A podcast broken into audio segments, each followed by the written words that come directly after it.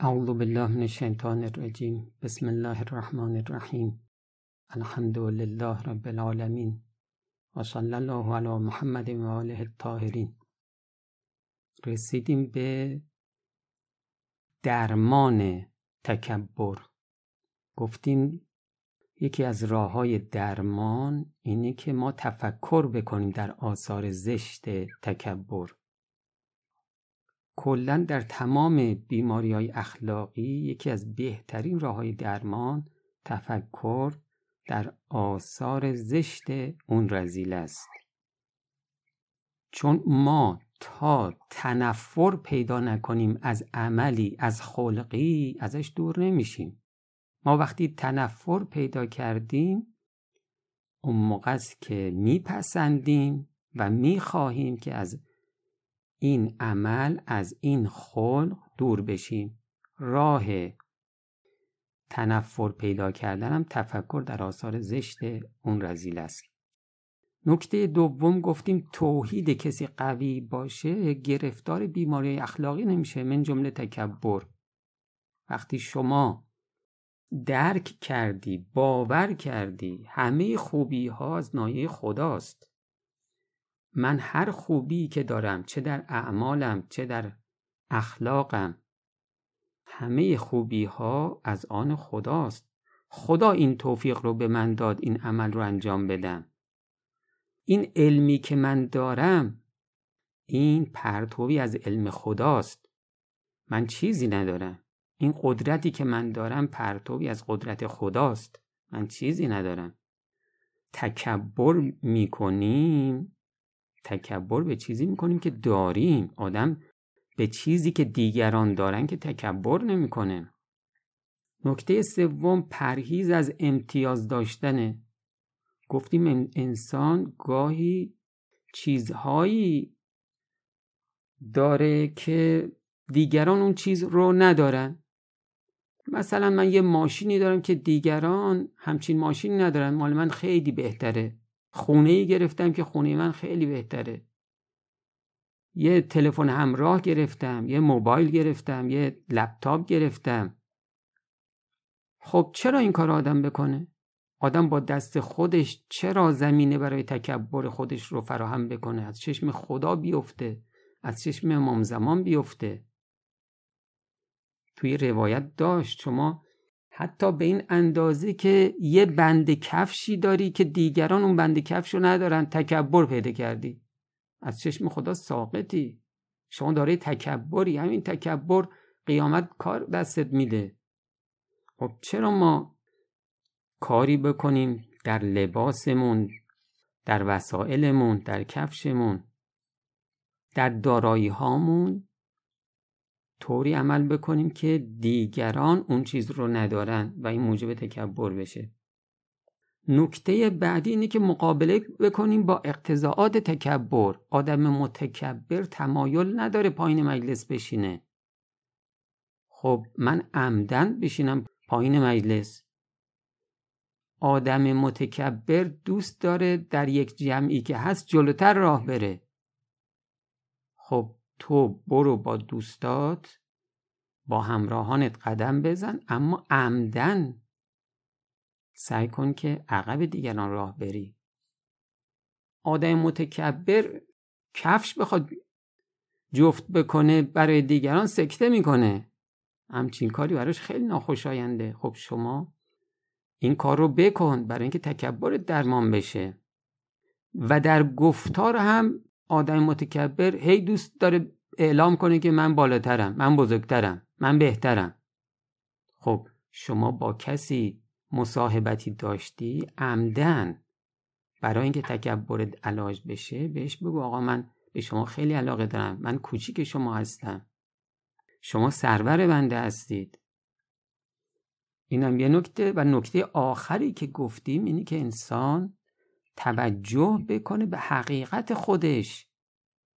ما حقیقتا پایینیم. خب ضعیفیم به خاطر چیزهایی که خیلی خیلی بیمایه است خیال می‌کنیم بزرگیم. حقیقتمون اینه که ما پایینیم.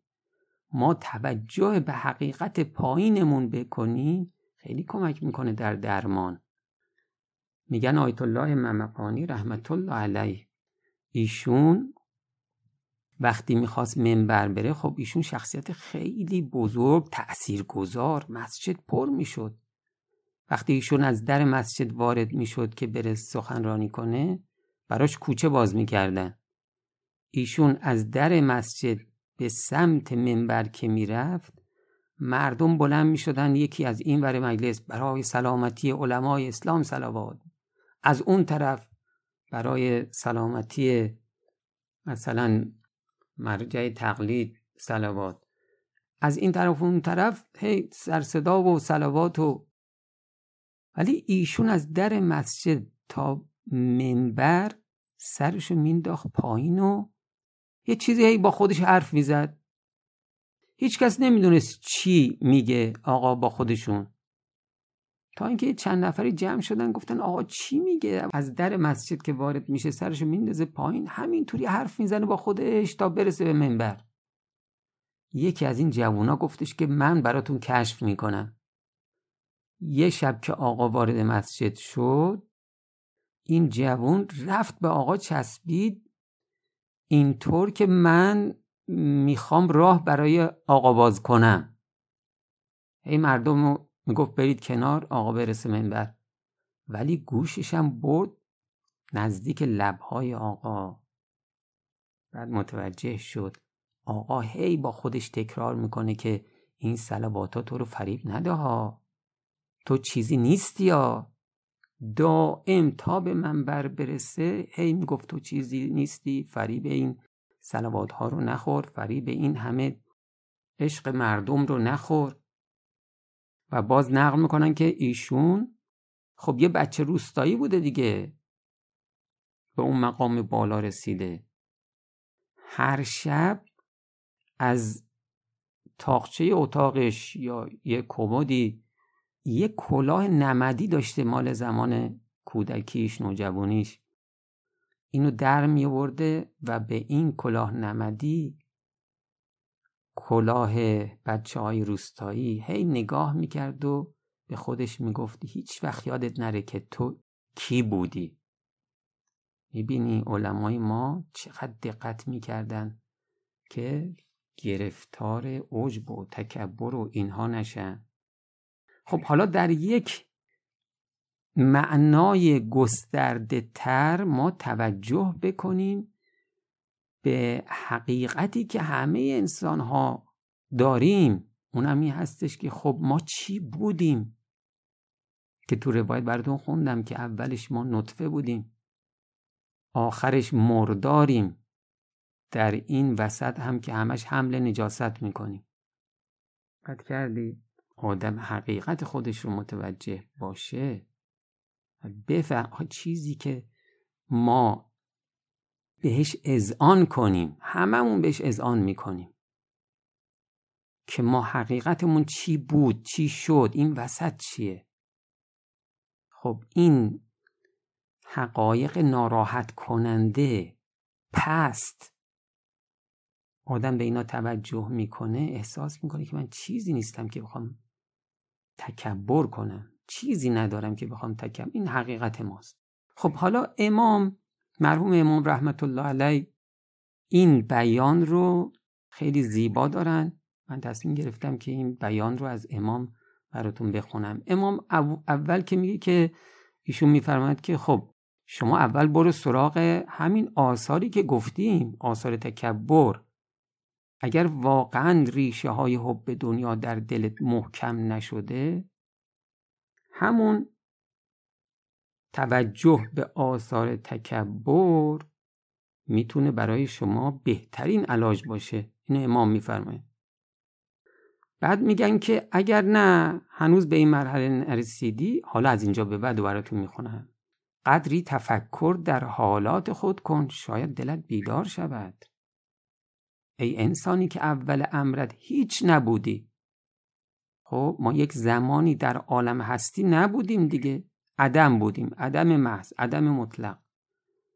بعد میفرمان و در کتم عدم دهرهای غیر متناهیه بودی.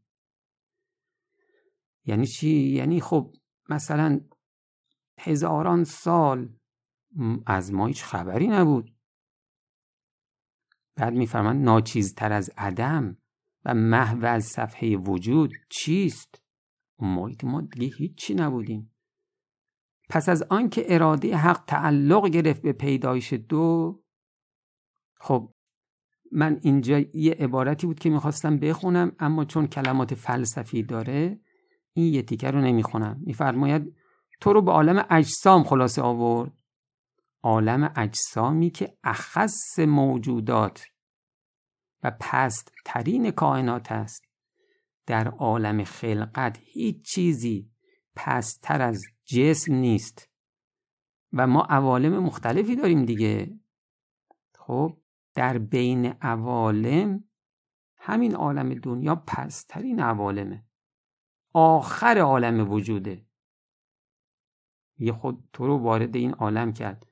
و از آنجا تو را به صورت نطفه ای که اگر دستت به آن آلوده گردد استقذار کنی او را با زحمت پاک کنی درآورد. خب منظور از نطفه همون منی هستش که یکی از نجاساته دیگه. خب ما اصلا دوست نداریم بهش تفکر کنیم که ما اول چی بودیم. هم فکرمون میرزه به هم. اول یه نطفه بودیم که اگر مثلا دستمون آلوده به این منی می‌شد بسیار به هم میریختیم می‌رفتیم. شاید چند بار دستمون رو با آب و صابون میشستیم. میفرمایند که تو اول که نطفه بودی که اگر دستت به آن آلوده گردد استقذار کنی. استقذار یعنی هم نجس شمردن. و او را با زحمت پاک کنی. تو این عالم آورد. و در منزلی بس تنگ و تاریک تنگ و پلید که آن انسیین پدر است جایگزین کرد. انسیین یعنی دوتا بیزه ببین ما اصلا نمی‌خوایم دربارش فکر کنیم. اینقدر ما جایگاهمون گذشته پست بوده. و از مجرای بول تو را در حالت زشت فجیعی به رحم مادر وارد کرد و تو را در جایی منزل داد که از ذکر آن متنفر شوی یعنی در رحم که اونجا همش خون, خون کثیفه. و در آنجا تو را به شکل علقه و مزغه درآورد لخت خون و تکه گوشت و و با غذایی تربیت کرد که از شنیدنش وحشت کنی. همون خون کثیف رحم. و باید خجالت بکشی اینم غذای ما. ولی چون همه مبتلای به این بلیه ها هستن خجلت زائل شود. می‌دونی ما چرا به این فکر نمی کنیم و خجالت هم نمی کشیم و اینها؟ به خاطر اینکه همه همینطوریم دیگه. این ضرب مسئله و امام میفرمان البلیت و ازا امت تابت. یه بلا وقتی عمومی بشه برای آدم خوشایند میشه. ضرب مسئله این. تو در تمام این تطورات تطورات یعنی حالات مختلف ارزل و ازل و پسترین موجودات بودی. یعنی رزلترین زلیلترین پسترین موجودات بودی. از جمیع ادراکات ظاهری و باطنی آری. آری با عینا. یعنی خالی از این ادراکات. چشم و گوش و لامسه و اینها نداشتی که. نه ادراکات ظاهری ادراکات باطنی چی؟ عقل. ما اون موقع که در رحم مادر بودیم عقل نداشتیم. اما وقتی به دنیا اومدیم نداشتیم. و از تمام کمالات بری بودی. کمالات کسبی دیگه. پس از آنکه به رحمت واسعه خود تو را قابل حیات فرمود حیات چنان در تو ناقص هویدا شد که از کرمی پستر بودی. اون موقع که به دنیا آمدیم که از کرمی پستر بودی در شعون حیاتی برای نقصان قابلیت تو. و به رحمت خود به تدریج حیات و شعون آن را در تو زیاد کرد تا آنکه لایق شدی به آمدن به محیط دنیا. خب از پسترین مجراها در پسترین حالات تو را وارد این فضا کرد این فضای دنیا.